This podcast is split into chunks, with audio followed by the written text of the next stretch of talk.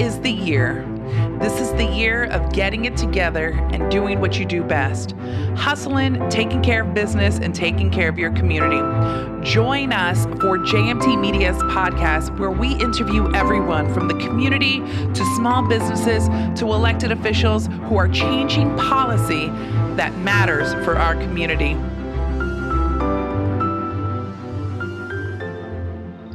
All right. Good morning, everyone. Happy Wednesday. Today is April 15th. I'm Jacqueline Tacarante with JMT Media, coming to you live from my home here in Staten Island, New York.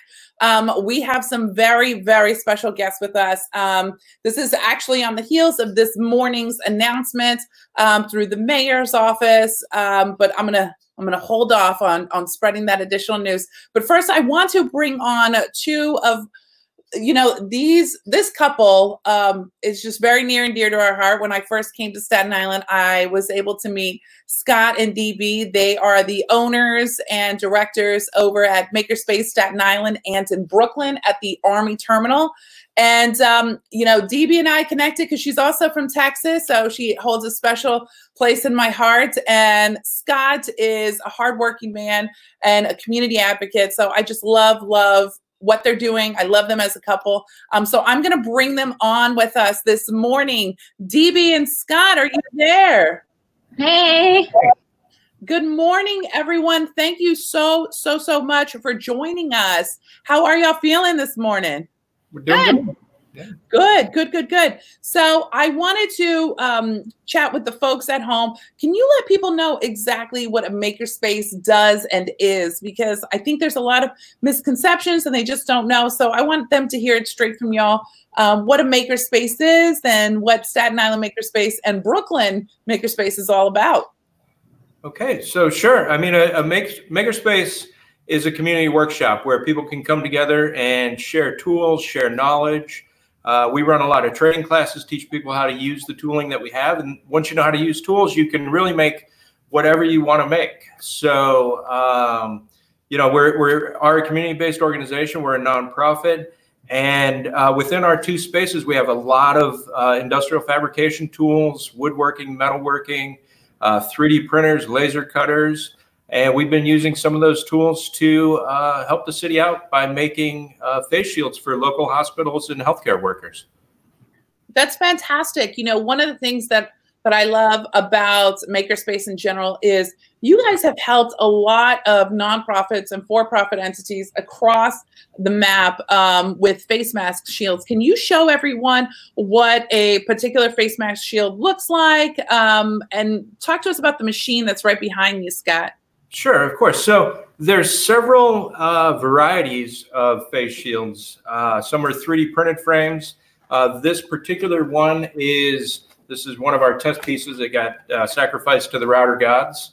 Uh, but it's a very straightforward piece. It's a piece of PETG clear plastic with a piece of sticky back foam and a piece of elastic, and you can wear it like that, and it protects your face and uh, you know from anything uh, any droplets coming towards your eyes or anything along those lines uh, we've been cutting these out on our cnc router which is this machine right behind me.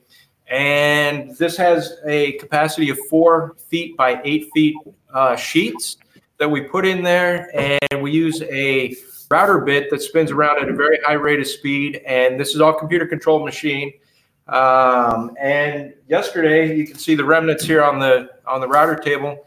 Uh, that's 50 some odd sheets of this plastic, and we produced over 2,000 shields in uh, one process. Basically, it took about four and a half hours to run the, the file, uh, but we we can make an awful lot of face shields at one time.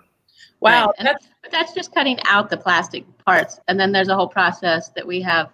Um, our staff and some other volunteers doing um, where they're taking stapling on the elastic and putting on the foam. That's amazing. I know that the Staten Island Borough President uh, Jimmy Oddo has been putting out feelers for materials for y'all because I've seen them come my way via email and um, online. So I'm glad to hear that you guys are, are having much success. Now, can we talk about the the numbers? Because this morning, you know, the mayor's office made an announcement that they're looking to connect with all the maker spaces, and of course, um, City Council member Debi Rose was quick to to shout out Makerspace, which I was really happy. I was like, "Woohoo, go Staten Island!" Um, so, are there, you know, numbers that you guys can reveal to us as far as the masks that y'all done and what y'all are looking to produce in the next few weeks? So so far we've made about close to six thousand that have that um, have been distributed, and so we're looking to make about two thousand more this week.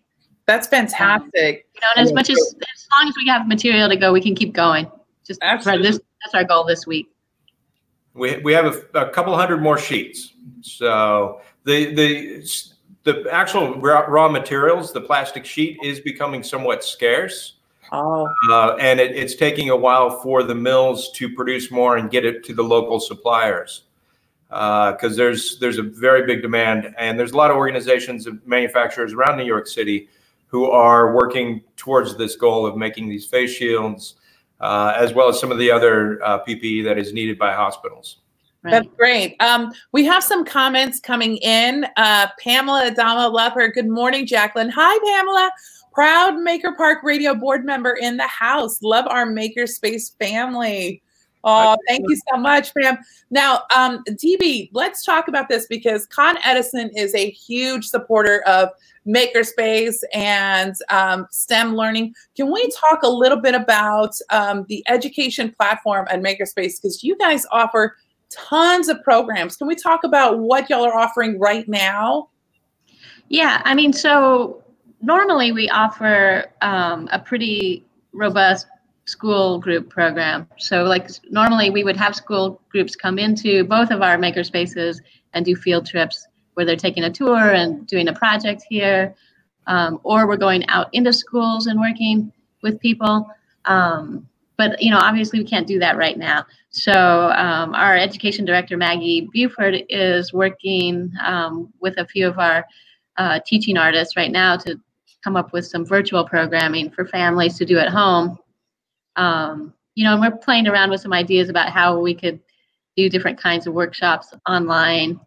You know, it's challenging because everything we do is so hands-on and people make stuff. But yesterday, um, Ilya um, Vassar Semantic, who's one of our teachers, did a workshop yesterday on how to make um, a bag out of t-shirts that you would have at home. So she had families that joined in on a Zoom chat and they worked on their project together. And uh, last week we did, Jim Murphy did a workshop on how to sharpen your chisels at home. So for woodworkers who are at home. Um, so we're hoping to like add some more things like that to our to our roster right now, just to keep you know people engaged and families engaged and do what we can. Absolutely. Um, now, I was going to to mention. I noticed that in the past, you know, week and a half, I try to keep up.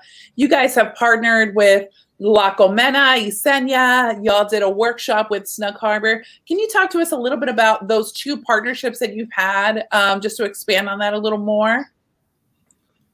Well, really, I mean, you know, you, you look at the community organizations, uh, and they're going to be severely impacted by uh, this situation that we're in. But you know, partnering with other organizations helps keep us all uh, active. And you know, we we have tools. La Colmena has people. We we teamed up those those two aspects to uh, you know continue to make uh, face masks for people. Uh, yeah. And you know, it's it, partnerships really are, are critical right now. Absolutely. Um, speaking of partnerships, so we got a few more Facebook messages coming in. from Sherry Lombard says, "Love you guys, Redondo Beach." All right. Hi, mom. hey, mom. Um, Sherry, I want to go to the beach. What's happening? hey, Sherry. You know, that's, that's actually one of the things Staten Island is, you know, the the home of the the parks. We have over 3,000 spaces, parks, open spaces. I am actually really looking forward to visiting our beaches here on Staten Island once uh, we're able to. I haven't. Most people know this because I have a, a new infant. I haven't left my home, and when I say haven't left, I haven't even gone to my backyard because I'm breastfeeding, and so I'm I'm literally in my little cocoon nest. Um, let's see here. We have some other folks. Oh, Small Business Development Center on Staten Island. Kudos to DB and Scott. SBC is proud of your efforts. Absolutely. Everyone is rooting for you guys along with, you know, all the partnerships that are happening. I think that's extremely important. Hey, Dean and the team. hey, Dean and the team. We also have comments coming in from Teresa Rampula from Staten Island Ferry Ads. Thank you for sharing this, Jacqueline. A wonderful organization, Makerspace. That's right. Absolutely. Thanks, Teresa. Um, Yeah. And Aja, oh, hi, Jacqueline. Well, hello. Good morning, hon. I hope you have your wonderful coffee and you're supporting a local small business.